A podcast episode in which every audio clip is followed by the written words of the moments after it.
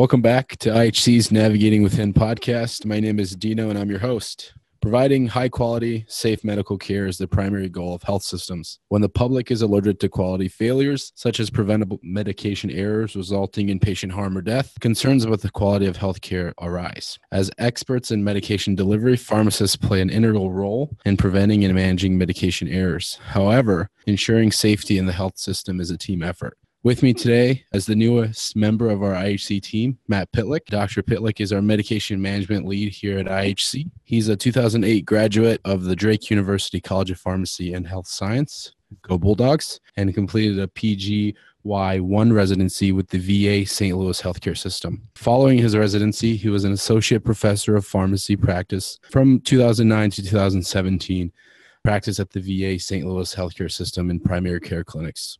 Dr. Pitlick returned to Des Moines in July of 2017 as a medication therapy management consultant. He most recently completed an executive fellowship in association management with the Iowa Pharmacy Association. Dr. Pitlick has spent a significant time practicing, researching, teaching, and serving the profession.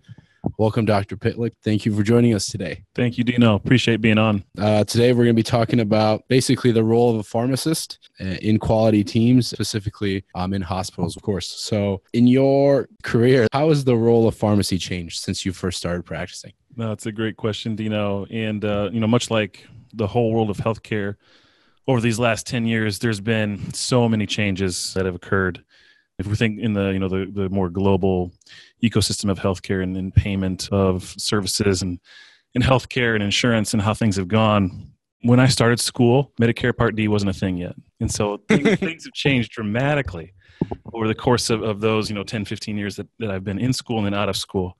You know the affordable care act came as as i was leaving school right as, sure. as president obama was coming in. So many things have changed that way. And then if we think about you know more specifically about pharmacy most pharmacists, if I say, what, what does a pharmacist do? What do you think what a pharmacist does? Do you know? Um, well, you know, pharmacists do handle different prescriptions, stuff like that.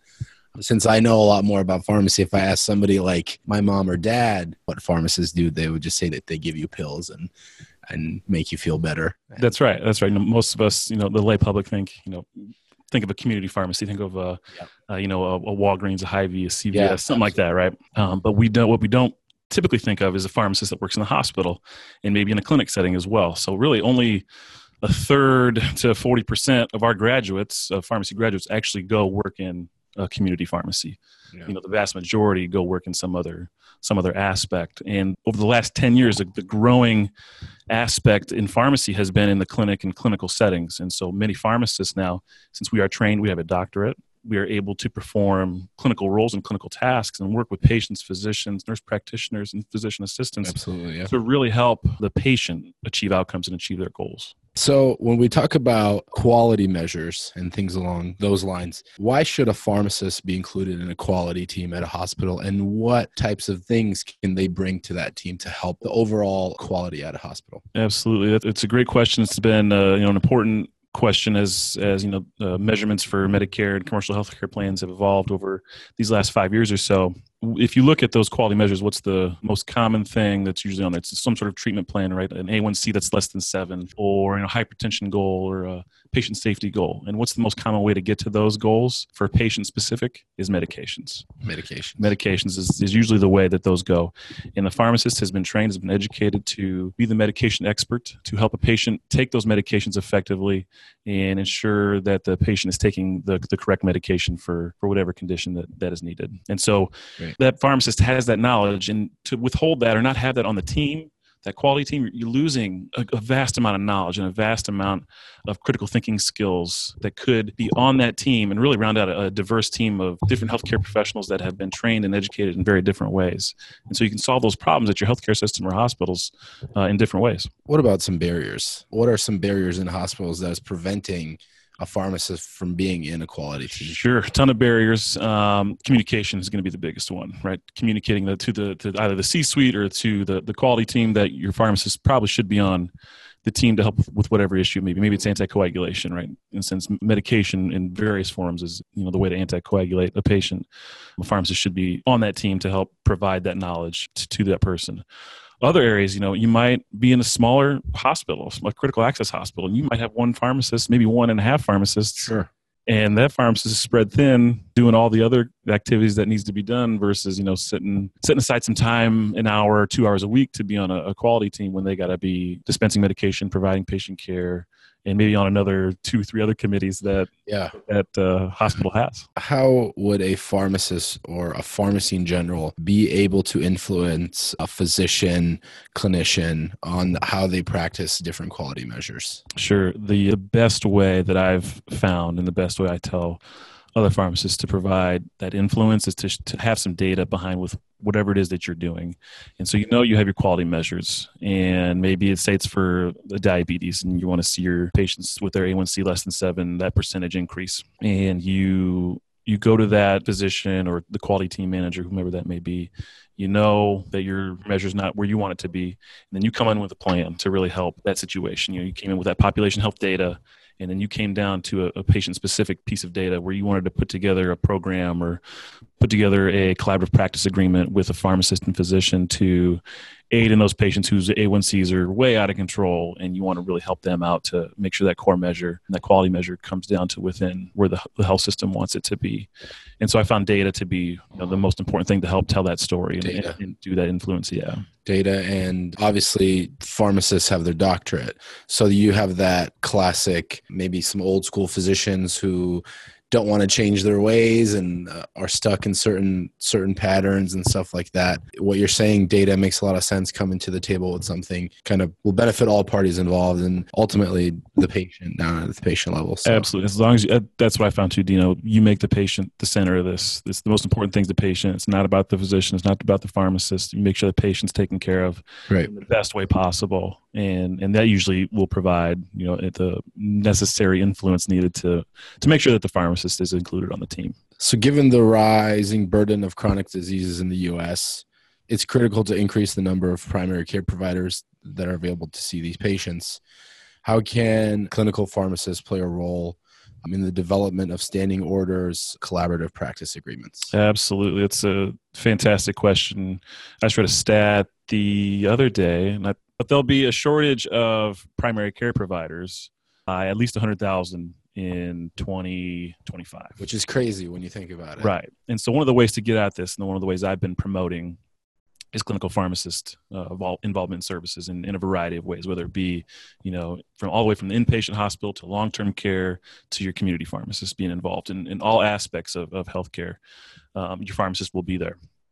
And so you can utilize clinical pharmacists in a variety of ways to really help with chronic disease management. And like you said, Dino, we talked about collaborative practice agreements and collaborative practice agreement meaning between a pharmacist and a prescriber, essentially. So in different states have different rules about collaborative practice agreements, but those agreements outline what the physician or nurse practitioner, the prescriber, wants to collaborate or offload yeah.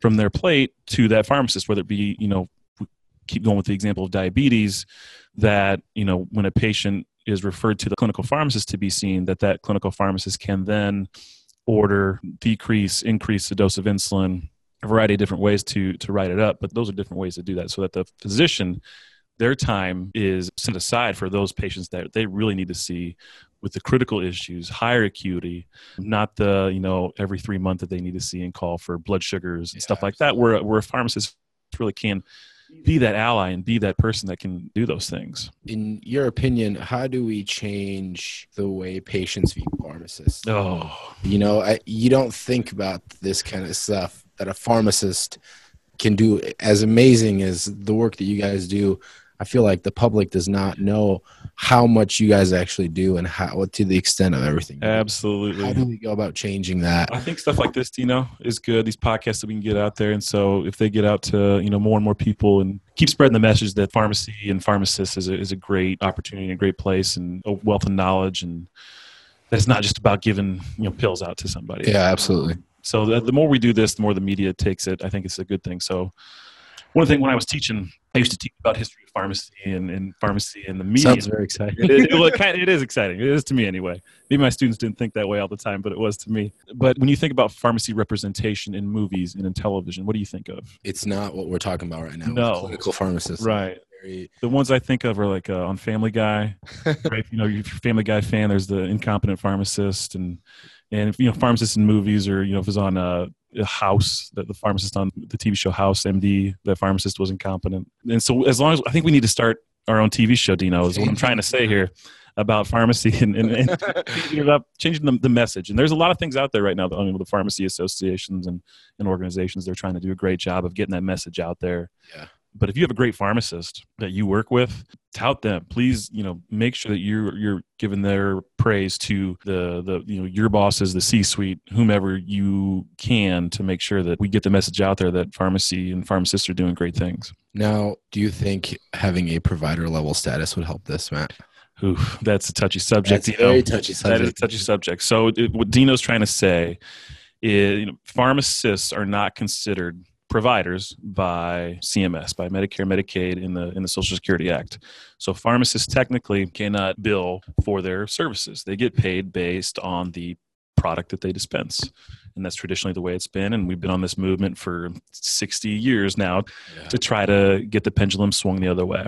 And this might be a controversial take, but in the way that the healthcare system is going, I don't think, I do not think that provider status is an end all be all right now for pharmacy and pharmacists.